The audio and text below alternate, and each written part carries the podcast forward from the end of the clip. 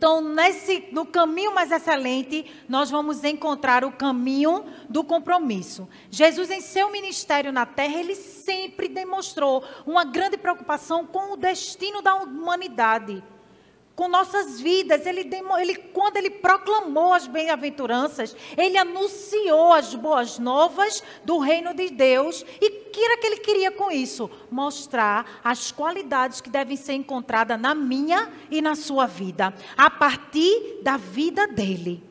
No caminho mais excelente, Jesus nos ensina que o caminho do compromisso não é sobre o quanto sou perseguido, mas sobre o quanto eu sou comprometido. Quando a gente olha, olha para esse texto, a gente vai, puxa, vai falar de perseguição, de que a gente é aceitado, que a gente é perseguido. Não é sobre isso é sobre o quanto você é comprometido com Deus, o quanto você é comprometido com a palavra, com a vida de Jesus na sua vida, com o reino de Deus. Sabe por quê? Porque a perseguição não é uma condição à nossa fé, mas pode ser uma consequência.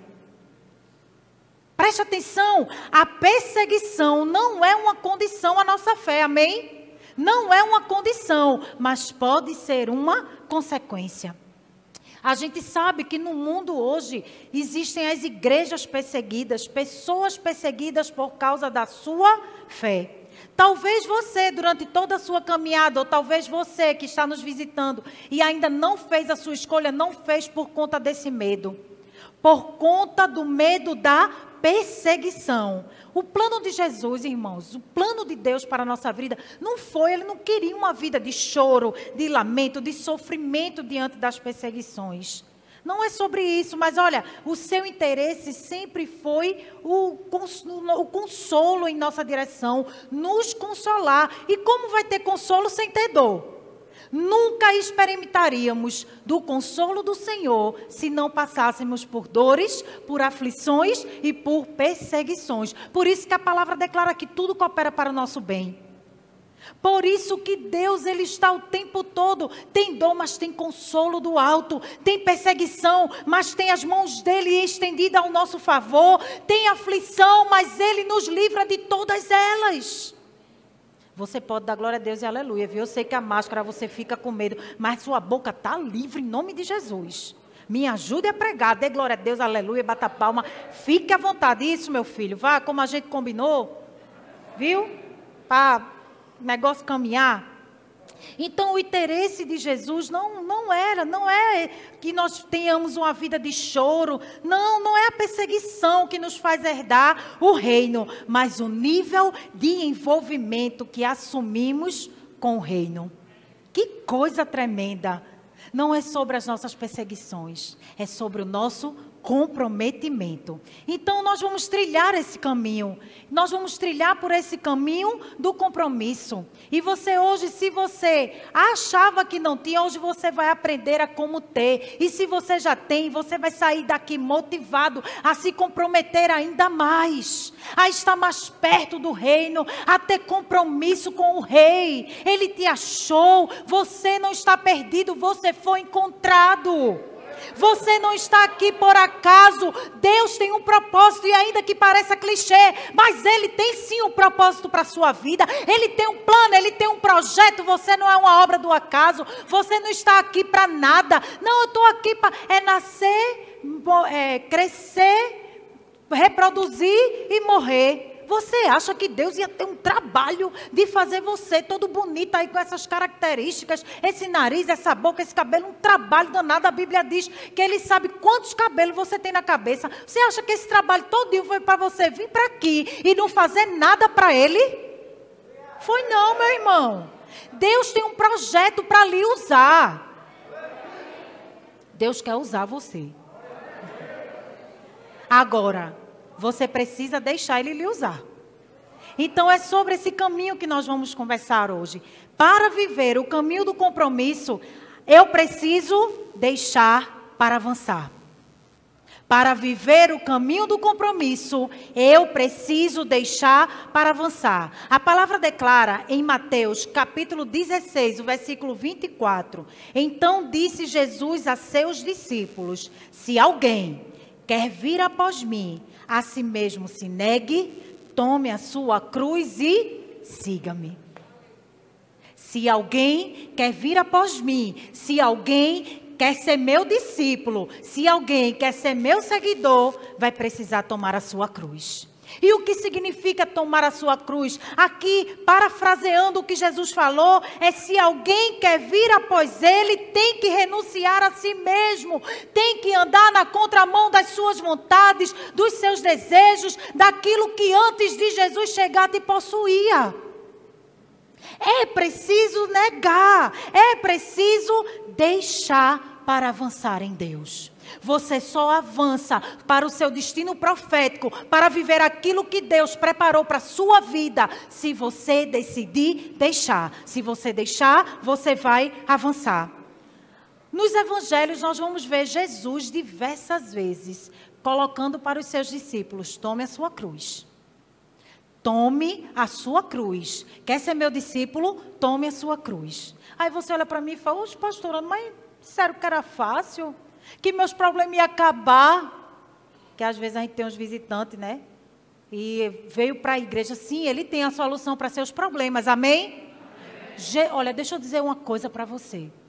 Jesus é tudo que você precisa. E ele não só é tudo, ele também tem tudo o que você precisa. A solução para suas dores, para suas aflições, para os, seu, para os seus problemas é Jesus. Mas olha, não é assim. A gente pensa que a gente vai se converter, acabou, não. Mas ele vai estar ali junto com você. Olha, lembra de Daniel na cova dos leões?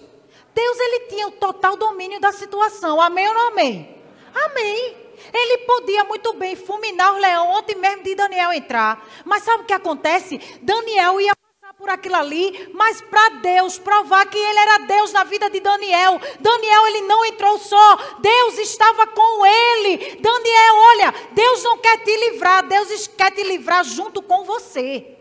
Você não vai viver as dores, as perseguições, as aflições sozinho. Ele quer estar com você. Mas sabe para que é? É para mostrar que ele é Deus na sua vida. É para a glória dele ser manifesta, não é porque você é bonitinho, nem porque é um rostinho bonito. Tudo que Deus faz na minha direção e na sua direção é para manifestar a glória dele. Porque a glória dele não é nossa, o mérito é dele, não é nosso. Amém? É preciso deixar para avançar em Deus, renunciar às coisas que nos aprisionam a este mundo e passar a viver e a fazer a vontade dele. Não é sobre um evangelho fácil, de lucro, de vida boa. É Jesus nos preparando para lidar com perdas, com aflições, com perseguições, mas com Ele. Os dias são maus, mas Deus ele permanece bom. É preciso viver um dia de cada vez, mas Ele em todos os dias. É assim. E olha, eu quando eu estava estudando essa palavra queimou no meu coração. Quando Jesus ele começa a, vocar, a chamar os discípulos, a vocacionar. Como foi lá, lá em Mateus, não precisa você abrir. Lá em Mateus capítulo 4, do 18 ao 22, tem um encontro de Jesus com os seus discípulos. E ele se encontra com André e com Pedro. E o que é que André e Pedro estavam fazendo? Trabalhando. E estavam fazendo aquilo que eles sabiam fazer. Vivendo a vida deles, eles eram pescadores e estavam trabalhando. Mas olha, quando eles se encontraram com Jesus, eles deixaram de fazer o que estavam fazendo e seguiram a Jesus. Bastou um chamado e eles deixaram e foram seguir a Jesus. É preciso deixar. E o que é que você precisa decidir? Você precisa decidir. Tem duas alternativas: deixar para seguir ou você deixa de seguir. Não existe meio termo. Eu vou seguir do meu jeito. Não é assim. Ou você deixa para seguir, ou você deixa de seguir. Deus, Jesus, Ele está à procura dos verdadeiros adoradores. De, olha, Jesus não trabalha com coisa pela metade, não. Não, eu vou seguir, mas é porque eu queria dar um jeito, o evangelho segundo a minha. Não é sobre isso, não, viu? Preste atenção. Olha, ou Jesus é tudo que você tem, ou ele não é nada na sua vida. Ou Jesus é tudo que você tem, ou ele é nada na sua vida. O ruim da máscara é porque eu não sei se você está rindo, se você está. Porque, né? Ah, como é? O corpo fala, né? E quando cobre, eu não vejo, mas glória a Deus, eu estou entregando aquilo que Deus mandou entregar. Amém? Receba tudinho, viu? Porque, olha, na nossa caminhada, como eu comecei falando, tem pessoas, eu conheço pessoas que resistem a aceitar a Jesus, a entregar a sua vida a Ele por causa de coisas, porque estão presos a coisas desse mundo, estão presos a familiares que não vão compreender, estão presos a vícios, a coisas, mas preste atenção, nem sempre nós seremos compreendidos no deixar. Isso aconteceu comigo, isso aconteceu com o pastor, você já ouviu a gente falar. Eu me lembro muito bem a família do pastor, muito católica. A avó dele, o amor da vida dela era pastor. Quando o Márcio se converteu, ele tinha total acesso na casa do, do, dessa avó dele, tinha a chave da casa, era o queridinho da vovó. Mas quando ele se converteu, sabe o que aconteceu? A primeira coisa que ela fez, pediu a chave da casa. Olha, foi um tempo de muito sofrimento, porque só quem deixa, só quem deixa sabe. Na minha casa também, quantas vezes eu ouvia minha mãe, meu pai, você só pensa agora na igreja. Tudo é para a igreja. Alguém já ouviu essa expressão? Não é assim? É assim, mas olha, preste atenção foi preciso renunciar, muitas renúncias para hoje nós estamos aqui. Foi preciso Jesus ir naquela cruz para que eu e você pudéssemos estar aqui hoje. Olha, Jesus abriu mão de tantas coisas e você não consegue abrir mão de uma por Ele. Quantas coisas foram necessárias Deus enviar o seu filho, abrir, deixar a sua glória para que eu e você pudéssemos estar aqui hoje. Filipenses, no capítulo 2, eu vou ler para você. Filipenses, no capítulo 2, o versículo 5, diz assim: ó, Tendo em vós o mesmo sentimento que houve também em Cristo Jesus, pois ele, subsistindo em forma de Deus, não julgou com usurpação o ser igual a Deus. Antes, a si mesmo se esvaziou, assumindo a forma de servo, tornando-se em semelhança de homens e reconhecido em figura humana. Assim mesmo se humilhou, tornando-se obediente até a morte e a morte de cruz, pelo que também Deus o exaltou sobremaneira e lhe deu um nome que está acima de todo nome. Jesus, ele é o nosso modelo. Jesus é o nosso modelo. E deixa eu dizer uma coisa para você: tudo que renunciarmos na terra será honrado no céu. Foi assim com Jesus e será assim comigo e com você. Tudo aquilo que você renunciar aqui na terra, Deus te honrará no céu. Nós não vivemos sobre isso aqui, não. Há algo maior para mim e para você. Você precisa enxergar essa realidade. Às vezes nós estamos presos naquilo que nós estamos vivendo, na, nas dores. Ah, mas eu vou deixar, eu vou ter que abrir mão. E o que foi que Deus abriu mão pra, pela sua vida? Tudo bem, você não pediu, mas Ele também não está perguntando se você pediu. Ele se entregou.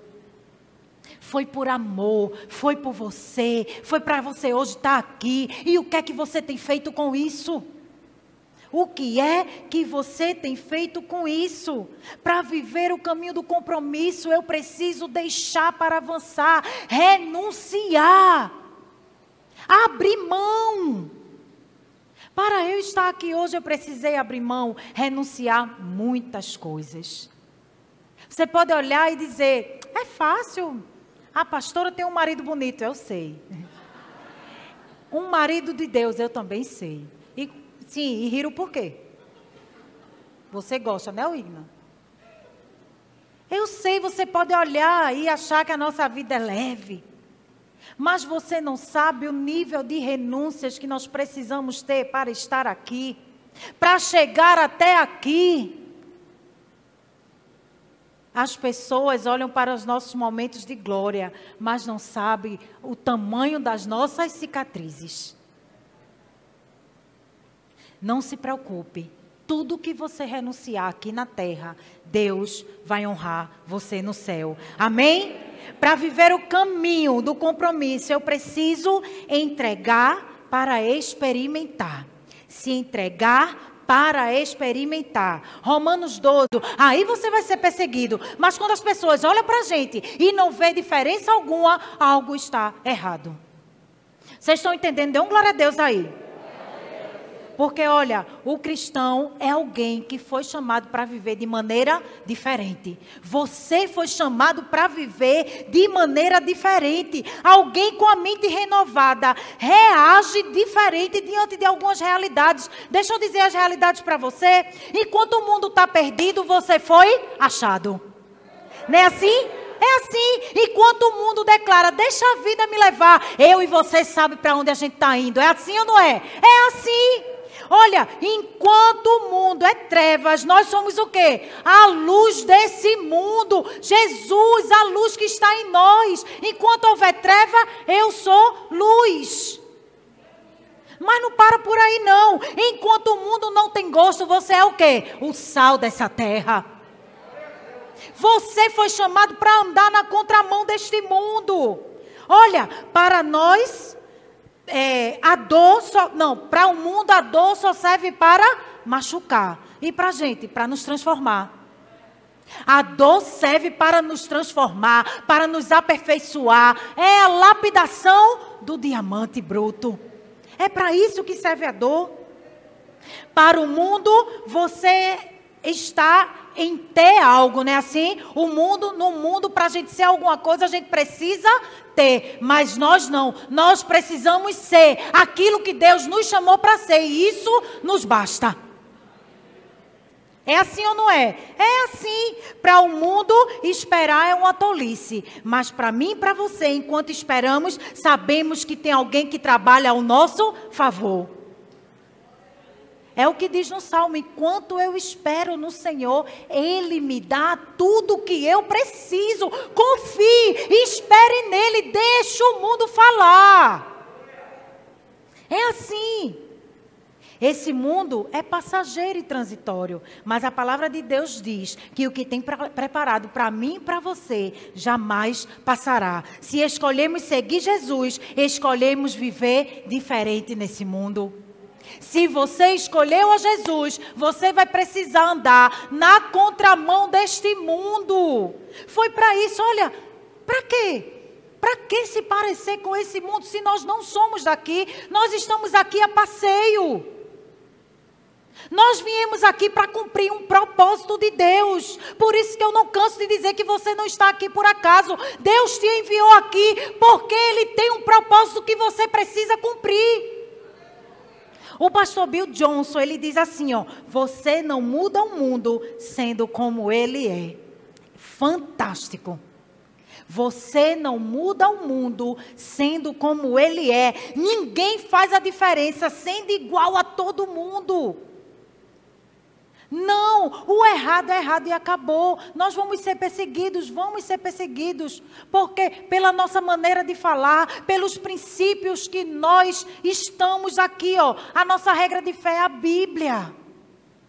E nós não queremos com isso não deixar de amar ninguém, muito pelo contrário. O nosso lema, o lema da nossa igreja é amar quem ninguém quer mais amar, é abraçar quem ninguém quer mais abraçar. Mas quando chega aqui, há uma transformação na sua vida. Você vem como você está, mas você não vai permanecer como você está. E não é por causa do pastor, não é por causa da pastora, não é por causa desses voluntários lindos, não. É porque Jesus está aqui e quem faz tudo é Ele é só por causa disso e nada mais. É por causa de Jesus. Preste atenção. Nossas perseguições de hoje estão no fato de se comprometer a viver na contramão desse mundo. Tá uma polêmica aí, né?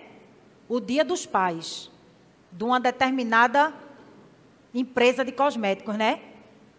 Aí tá um negócio nas redes sociais, não é? Sabe o que é que você precisa fazer? Vamos orar para Jesus abrir os olhos daquela criatura. A gente precisa se unir, orar, a igreja tem força, mas a gente não precisa fazer igual a todo mundo, não. A gente não precisa se igualar a todo mundo. Nós precisamos falar, precisamos falar, mas falar da maneira correta. Com sabedoria.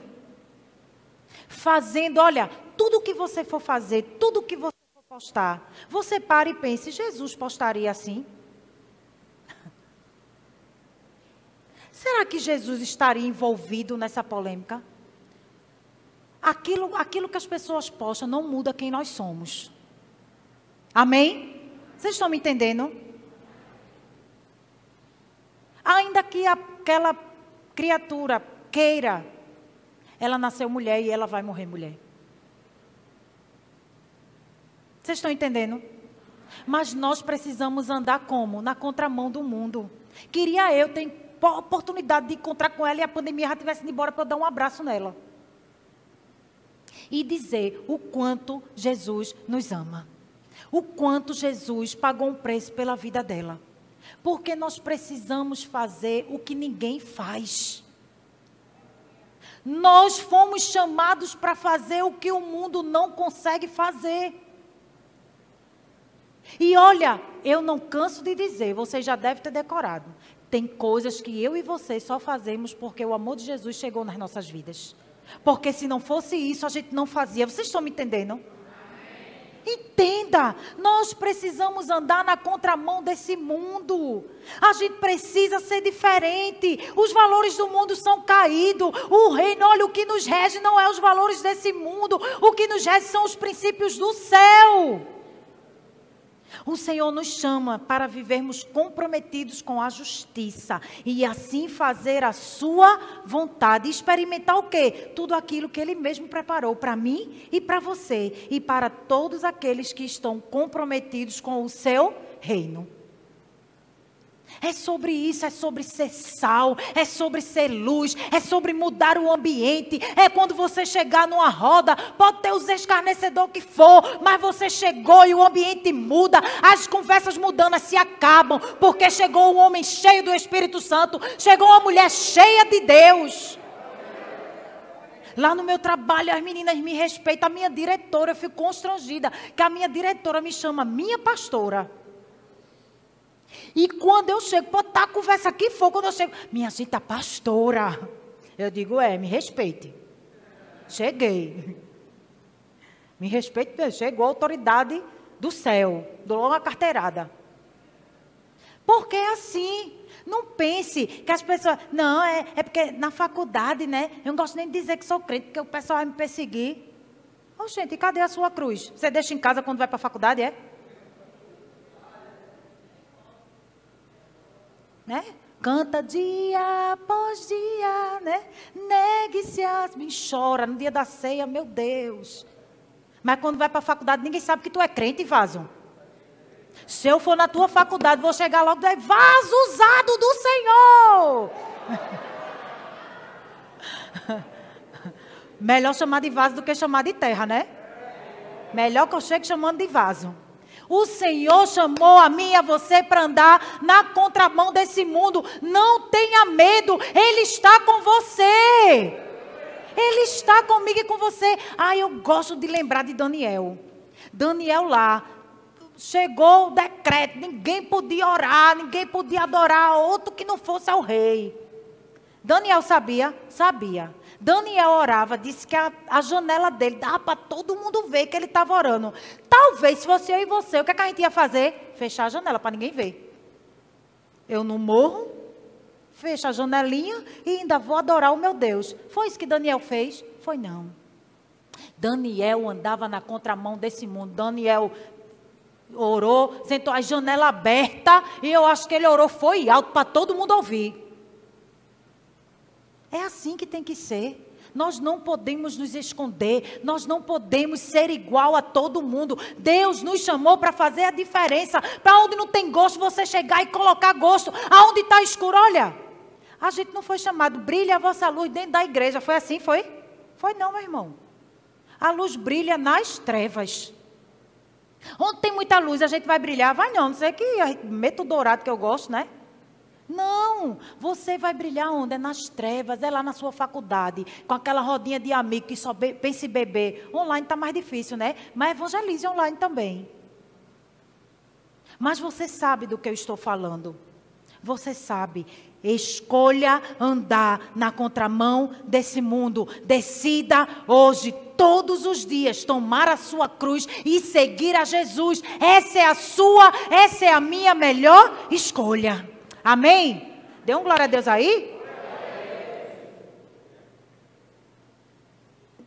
Para viver o caminho do compromisso, eu preciso permanecer para conquistar.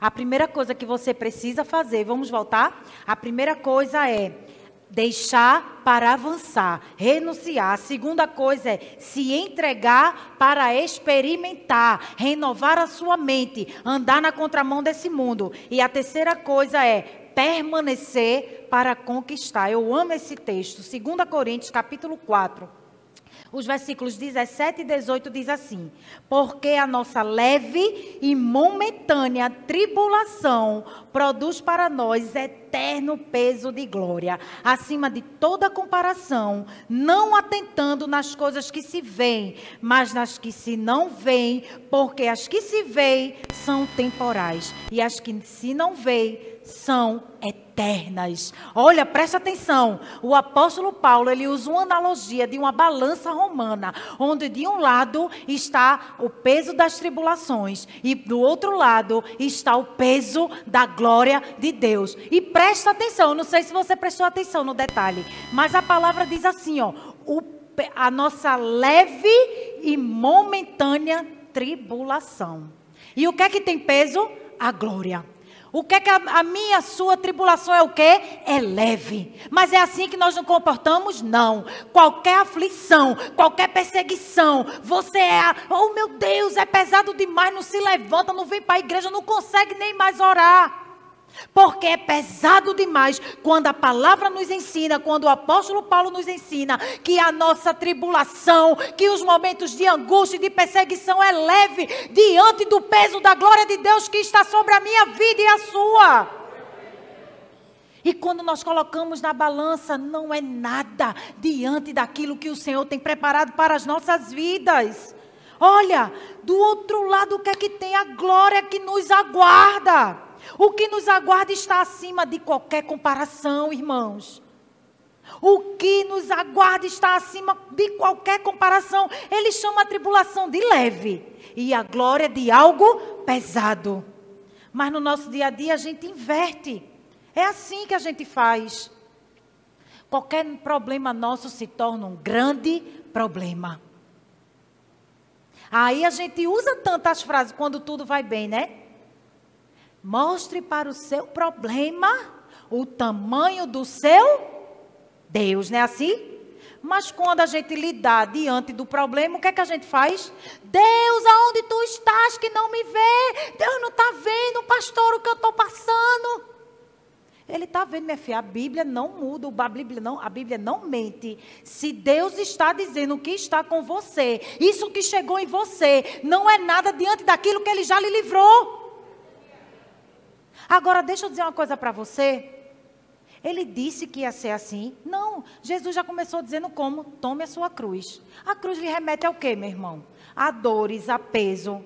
Você sabe que quem, quem ia morrer na cruz levava a cruz. Aquela cruz que, que Jesus estava carregando era para ele ser colocado nela. Jesus está chamando a mim e a você de todos os dias tomar a cruz, mas sabe qual é a diferença? Ele está conosco. Ele está conosco. A palavra diz que ele vai à frente. Ele está à nossa frente, nos livrando de tudo e de todos. O que chega em mim, você não se compara com aquilo que já chegou nele, e ele já me livrou e ele já te livrou. Romanos 8, cap, o versículo 18 diz assim: Porque para mim tenho por certo que as aflições deste tempo presente não são, não são para comparar com a glória que em nós há de ser revelada. Não é sobre o que você está vivendo agora, é sobre o que te espera, sobre o que está preparado para você no céu. Tem algo muito melhor e muito melhor para mim e para você viver. E deixa eu dizer uma coisa para você, irmãos. Você que está aqui nos visitando. As aflições são uma realidade na vida do crente. Porque o próprio Jesus disse isso. Ele mesmo disse: No mundo tereis aflição, mas tende o quê? Bom ânimo. Preste atenção. Nas perseguições você tem bom ânimo? Tem nada, mas é para ter. Sabe o que faz eu e você se levantar no dia de dor, no dia da aflição, no dia da perseguição? É saber que Jesus está comigo, Ele venceu e Ele me dá um bom ânimo para me levantar todo dia e dizer: Até aqui me ajudou o Senhor. Ele já venceu. A gente vai passar por aflições, vai passar por aflições. Porque, olha, aquilo que nos aguarda, a herança eterna, precisa ser a maior alegria para os dias difíceis. Você precisa, nos dias de dor e nos dias de perseguição, no dia da aflição, trazer à memória aquilo que te dá esperança. E o que é que te dá esperança? É que Jesus já venceu por você, é que Jesus já pagou um preço por você, é que Jesus, você em Jesus, Ele faz nova todas as coisas. Todas as coisas. Ou você pensa que a gente também não passa? Eu já disse a você, meu irmão. Nós passamos por dores, passamos por aflições. E o Senhor é que tem nos sustentado. É o Senhor. Nos dias de luto que eu vivi, quantos deles eu não tinha vontade de me levantar? Mas eu me lembrava que o Senhor era comigo e se eu, e eu estava declarando em todo o tempo: o Senhor é quem me sustenta, o Senhor é quem me sustenta. E era Ele que me levantava todos os dias, e é Ele que tem nos levantado, é Ele que tem nos segurado, é Ele que tem nos feito permanecer de pé diante de tudo que nós estamos vivendo, diante de tudo que o mundo está vivendo. Mas olha, sabe qual é o importante? É entender que esse é o caminho do compromisso um caminho onde não temos pelo que não tememos pelo que enfrentamos, mas permanecemos firmes pelo que nos aguarda. E o que é que te aguarda? O reino do céu. Não é sobre as coisas que você vê, não é sobre esses problemas, não é sobre essas perseguições, não é sobre essa pandemia. Vai passar, mas preste atenção, não limite a sua visão a isso aqui. Olhe para o alto, olhe para o céu. Deus preparou a minha a sua morada. É porque a nossa mente ela gosta de ver, né? Nós gostamos de ver, nós gostamos de ter o controle da situação. E hoje eu conversava com o pastor, a gente conversava sobre a eternidade. Você acha que é por acaso que Deus não tem mistérios que ele não nos revela? Não é por acaso, porque ele sabe que a gente não tem maturidade para lidar com essas coisas. Porque nós, a gente quer controlar tudo, a gente quer fazer tudo do nosso jeito. E no céu não, no céu quem manda é Ele. No céu quem sabe é Ele, o jeito que Ele vai fazer, como será lá, é Ele que tem esse poder. Permanecer fiel a Cristo nos dará uma recompensa eterna. Fique firme, meu irmão, permaneça. As aflições vão vir, mas você vai permanecer. Eu gosto do salmo quando diz assim: Muitas são, é, muitas são as aflições dos justos, mas Deus nos livra de todas elas. As todas promessas anulam as muitas aflições. As, olha, são muitas promessas, são todas, na verdade a palavra declara, todas as promessas que Ele tem para mim e para você. Anula toda e qualquer aflição. Está aflito, mas vai passar. Dê um glória a Deus aí vai passar. O que é que eu e, eu e você precisa fazer? Construir essa capacidade de focar naquilo que nos aguarda, a recompensa para a nossa conduta hoje, nossas escolhas agora, focar no que é eterno, viver em função da eternidade e não do que é passageiro. Sabe por quê, irmãos? Porque nós somos movidos pela eternidade. A nossa morada não é aqui. Nós não vivemos em função disso aqui. Por isso que Deus diz que a gente não deve nem é, juntar tesouros na terra. Mas a gente vive uma corrida frenética para ter, para ter, para ter, quando na verdade nós precisamos correr para ser, ser, ser quem Deus nos chamou para ser. Essa deve ser a nossa corrida. E no final você vai declarar: valeu a pena. No final, você vai poder declarar. Saiba que vai valer a pena no futuro o que escolhemos viver no presente. As suas escolhas hoje determinam o seu futuro. Tudo aquilo que eu escolho hoje, eu estou mandando um recado, eu estou dando uma ordem para o meu futuro. A nossa alegria não será na perseguição, mas no que isso gera na nossa direção. Nós não somos movidos pela perseguição, nós somos movidos pelo comprometimento. Preste atenção: qualquer sacrifício para permanecer na vontade de Deus valerá a pena. Qualquer sacrifício que você fizer na direção do céu, na direção do Senhor, vai valer a pena,